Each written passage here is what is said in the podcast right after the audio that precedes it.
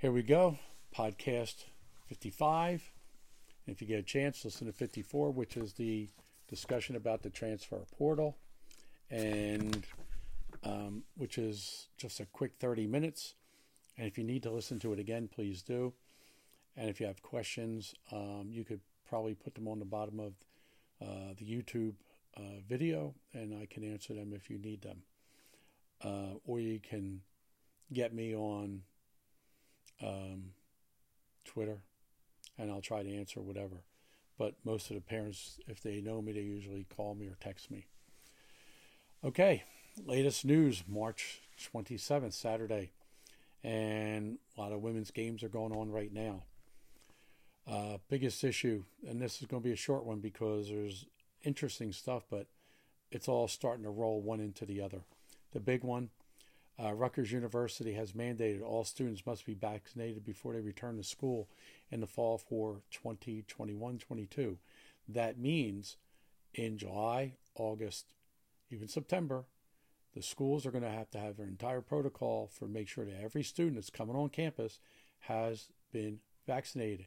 And guess who's the first ones to go into that ecosystem? The university athletes, because they're the ones who are coming on school onto campus in the fall before the normal students. And yeah, those coaches are going to have to have a whole system ready for that. And they're going to be talking about going out in July. It's going to be very challenging. And if you remember, this must have been months ago that I mentioned that this was going to be an eventuality. Well, with uh, the Ivy Leagues being the first to say they weren't going to play in the fall, this is now where universities are now starting to say, hey, if you want to come on campus, you have to have a vaccine. Let's get to the rest of this because it's March Madness time up for the men, but not for the women. March Madness for the men, but not for the women. The N C double A has chosen not to utilize March Madness branding and associating with the women's basketball tournament, according to the Wall Street Journal. Um, they said the, the women's request for use of March Madness was rebuffed by the N C double A leadership. The N C double A has since released a comment that will work with the membership and media partners to determine the best way forward for women's basketball, including the use of March Madness logos in the future. Oh yeah, Sedona Prince from Cy Fair put out a big hullabaloo. She's at Oregon, player at Oregon, and she said, hey, look at the weight room. We all know about that. And it's kind of funny that um, I was surprised more professional players and uh, college athletes didn't jump on that bandwagon to to, to uh, exclaim about the inequality. I know, and people know that I've been very adamant about the treatment, uh, uh, unequal treatment of girls, uh, girls basketball, girls travel programs compared to boys and boys travel programs. And I took a lot of heat for that, and um, because it's a true thing. And the leadership at the N C double A um, and Holtzman took a lot of heat. She basically stood up and took a lot of bullets. And if you don't believe me, this is a conversation that I know I've had with Debbie Antonelli over the last four to five years about the women's tournament and what's the right structure. And it's kind of funny, but Debbie Antonelli's idea of having it in one city is exactly what's happening this year. So how can they, how can the men or the women reverse that next year and take away the different regional sites? So the idea would to take, create the regional sites into a final eight or final sixteen, let them play through the sixteen and take, you know, into the, my, again, I think a final eight would be good at a major city. I think sixteen would drag it out too long. But again, you know, I know Debbie Antonelli's put her, her skin in the game and her voice to that over the coming years. And she's taken heat for it too, because it's up the men's apple cart. And now you understand why she was there. And I'm going to talk about another Uh, great person from North Carolina in a second. Um, that became a big issue. The uh, and after that, the N C double A announced an independent equity review for all championships in its effort to support gender equity in, in sports. And they are evaluating the current and previous resource allocation to each championship. Furthermore, they are examining all championships in all three divisions to identify any other gaps that need to be addressed, both quantitatively and qualitatively, to achieve gender equity. Hello?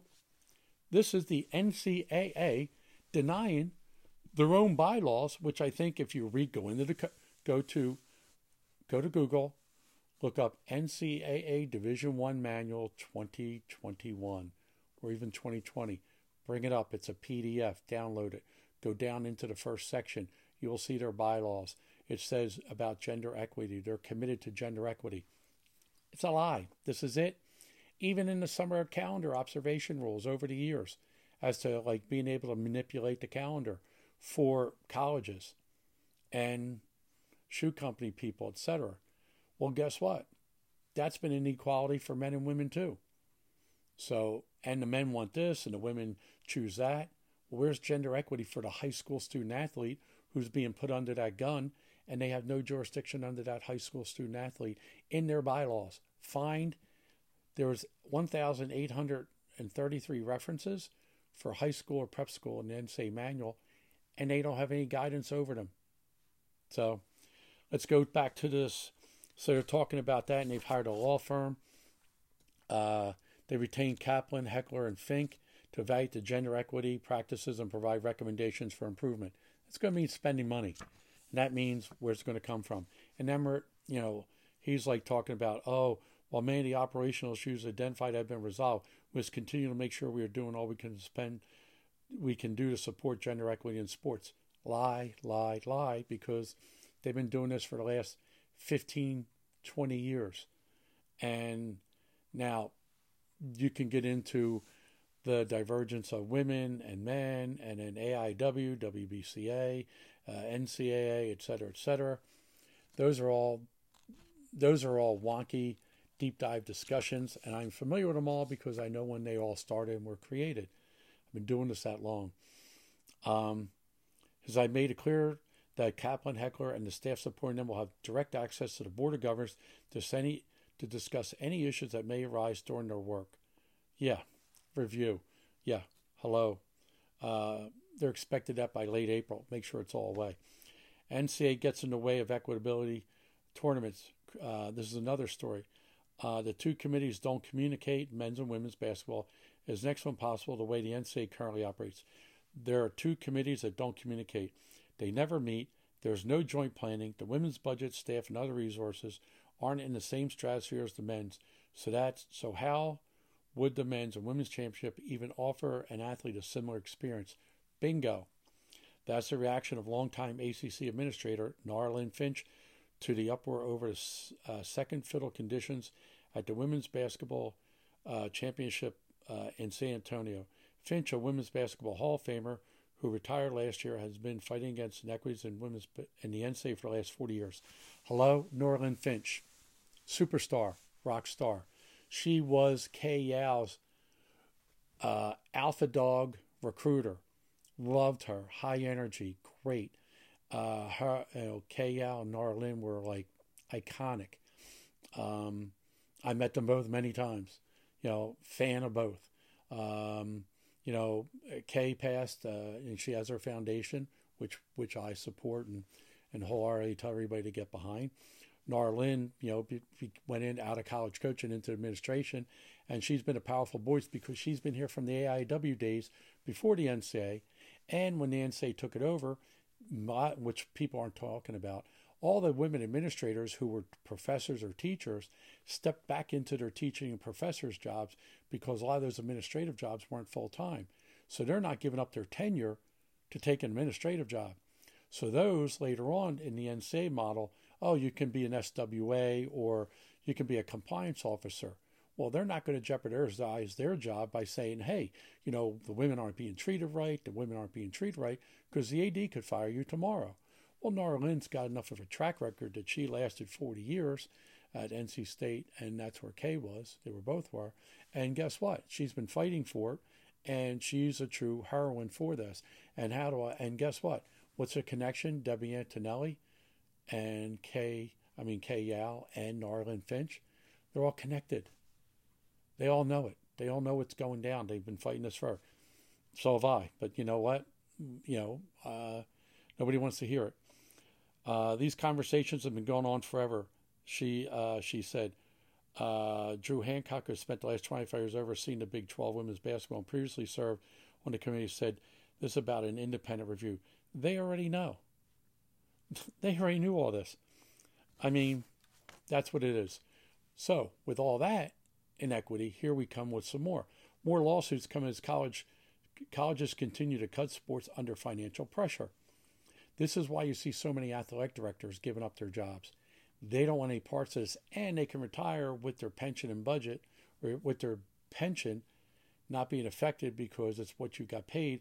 So if they make cuts or, or whatever, it ain't affecting their pensions.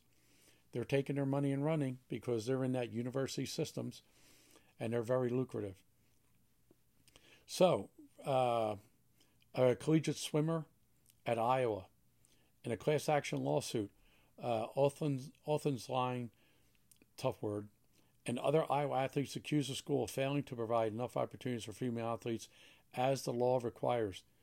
Uh, the Iowa case is one of several high-profile lawsuits in the wake of cuts to college sports programs across the country, many supposedly fueled by the coronavirus pandemic. Yeah, that's where a lot of corporations have made their headcount cuts because of coronavirus. Well, they're making budget cuts in sports because there's no money for salaries, travel, transportation. And uh, last week, student athletes at Clemson University threatened two separate suits over cuts of both men's and women's teams. Uh, Dartmouth, Brown, William and Mary, uh, Santa Clara talked about dropping it. Uh, another Mac school in Ohio talked about getting rid of sports. A lot of people are going to have a come to reality meeting in the next two to three months to decide, are they going to continue with sports as they are, especially what happens to the N I L case. And that is important. And so you're basically going to have student athletes, uh, women, fighting for gender equity when it's really the black athletes in football and basketball who are paying the bills for all these uh, institutions to put out million-dollar buildings, pay million-dollar salaries, and give out uh, scholarships to all these players that they have no relationships or, fam- or relationships with those families. Now, is that what's the social justice of that? That's for everybody to figure out. I, I all I know is that it's it's going to be a really tough situation because the U S Uh, Attorney General is going to have a woman um, discussing the N I L case before the Supreme Court uh, on behalf of the uh, of the whole, you know, N C A A versus Austin, and the Justice Department is going to have something to say. Well, the problem is that if you keep sports within the realm of collegiate sports as it is, gender equity will rule because that's a federal law. This is why so many schools are private and you can't get their, you know, their finances or what they pay people because those that information is private. So all you have to do is, as I suggested in twenty twelve, create private, nonprofit organizations or something to that effect, move the athletic departments there, let all the collegiate sports go to club, and thank you very much, and everybody's happy. But those Olympic sports are going to have a problem because even the U S O C uh, is now trying to figure out how they're going to get that done and look for an entire revamp of uh, sports in America in the coming year. And it's kind of funny that uh, one of the biggest thinkers of sports and probably the most, one of the biggest um, um, knowledgeable, uh, even from a global scale, George Raveling, who's retired, Um, and his former college coach, shoe company executive at Nike, uh, is quite quite aware of all these things, and him and other, uh, I wouldn't say power brokers, but I would say thought leaders, should be in a room trying to figure this out. And you can't have college administrators or coaches because they all have a, a, a narrow vested interest in what they're trying to do. So what's the best interest for sports in America in the future? That's what's coming. Okay. Uh, eleven states yet to move on N I L. A couple of them have over the last couple of days. Just over two years since California State Senator Nancy Skinner introduced State Bill two oh six, the nation's first law addressing the public, public publicity rights of college athletes. Um, the strong majority of, of the country's legislators have jumped on the bandwagon. Uh, there's at least sixteen or seventeen states that still have to go, but that's coming up. and that's why I say it's going to be a big deal. Um, you know, according to Julie Sommer, a lawyer who tracks the issue as a board member for the Drake Group, a college sports reform organization, um, five other states have joined California in passing laws, and seventeen states have introduced new legislation this year. I think it's even more than that. So uh, I think those things are, are interesting. Um, probably let's get on to one other thing before we get out of this. This is a quick one. N F Ts, if you're not aware, it's called non-fungible tokens. Those are pretty big deals. Um, and if you don't understand that, uh, every parent and every person should have a Robinhood account or something. They should be investing in your in your future now, and pick things that you can live long term with. And you just buy like a percentage of a stock just to be in the game, to know that your money's working, and that that is where the haves and have-nots get separated. Information about money. And so when everybody's out there talking about social inequity, I mean, the biggest inequity is information to how to how to manage money. So N F Ts, non-fungible tokens. You'll see Gronk out there. He raised seventy-five million dollars just on his own virtual trading card. Uh, somebody bought a Pringles can uh, for, I think it was two bucks, and sold it for fifteen hundred dollars. Yeah, this is this might be another, I don't know, flash in the pan, but it is going to be serious, because eventually seeding is not going to be seeding. It's going to be a non-fungible token seeding ticket token that you own that you'll be able to sell. And here's the reason why. I sell that, somebody who's a part of that gets a piece of it later on. That's why you have StubHub and all these people in the N F L and the N B A trying to push all their tickets into not paper but to virtual, so they can get a piece of the resale. That's what the whole market's about. But you'll be, you know, if you're smart and you watch this stuff, it'll be coming. I'm giving you information people usually don't get. Um, we're coming up on the next weekend is the Easter holiday weekend. I expect a lot of discussions to come in that April fifteenth window about what July looks like. Uh, there's word on the street that uh, the men are going to go all July. Uh, I know some women tried to push, oh, we want the old dates back, but a couple extra days. If you don't have the entire month open, you are basically, I mean, I'd like to see where that sits from a gender equity standpoint and from a legal standpoint, because institutions have the right for ninety days to do anything they want. So they're going to take uh, fourteen for women's basketball, especially when Section thirteen eighteen, try to please go find that. When you download that N C A A manual, go find, if you do, somebody can tell me. I'm going to try it again. Section thirteen eighteen. That's only for basketball. And why not any other sport? Because they had to hide it. And you say, oh, maybe you didn't see it. Well, maybe I didn't. I'll go look again. Um, and we're going to look at the summer calendar and what that's going to look like. There's a whole bunch of things, but where you play, how you play in the past was an issue. It's about getting film and getting good film. If you're on a top team and you're on the bench, you know, you just, you your team already made a statement. You're not good enough. So how's a college going to get you if you're not good enough? Or what are you going to do? Tell the school's recruiting you, well, my coach is an idiot. They don't start me. And the coach who's sitting there saying, yeah, yeah, I agree. But no, they're telling their staff, wait a minute, I thought we were recruiting this kid. She can't even start for this team. Unless they're really good and they can't get those players, and then they're like the next level down, or it's like, hey, we'll take her anyway. That's the game of recruiting and evaluation that's going on right now over video, and they want to get out there in person. But again, that's going to be a budget, COVID issue. And last statement, everybody's going to be wearing a mask this summer that walks in the building. Trust me on that one. Everybody will have to wear a mask, because a lot of event operators will be told, hey, you can run your event. And the state could say you don't have to wear a mask. You're going to wear a mask inside a building. And why not? And if you can get into a building and sit next to somebody and you got a mask, hey, half the battle's solved, especially you got a, if you got the vaccine. So uh, everybody have a good rest of the weekend. Thank you for coming to this. And hopefully by maybe next week we'll have Podcast fifty-six ready to roll. You can watch us on uh, YouTube. It's a podcast on Apple uh, Podcast or Spotify under Blue Star Media, Blue Star One Word Media, third, second word, and all the podcasts are up there. And YouTube, you can watch us if you want. And please make sure you forward it to people who need to know these things, especially Podcast fifty-four, which is about the portal. And if you missed that, go back and watch that and make sure people get that, because those are the big decisions being made right now. Again, thank you. And um, got this one done fast, too. Have a good weekend.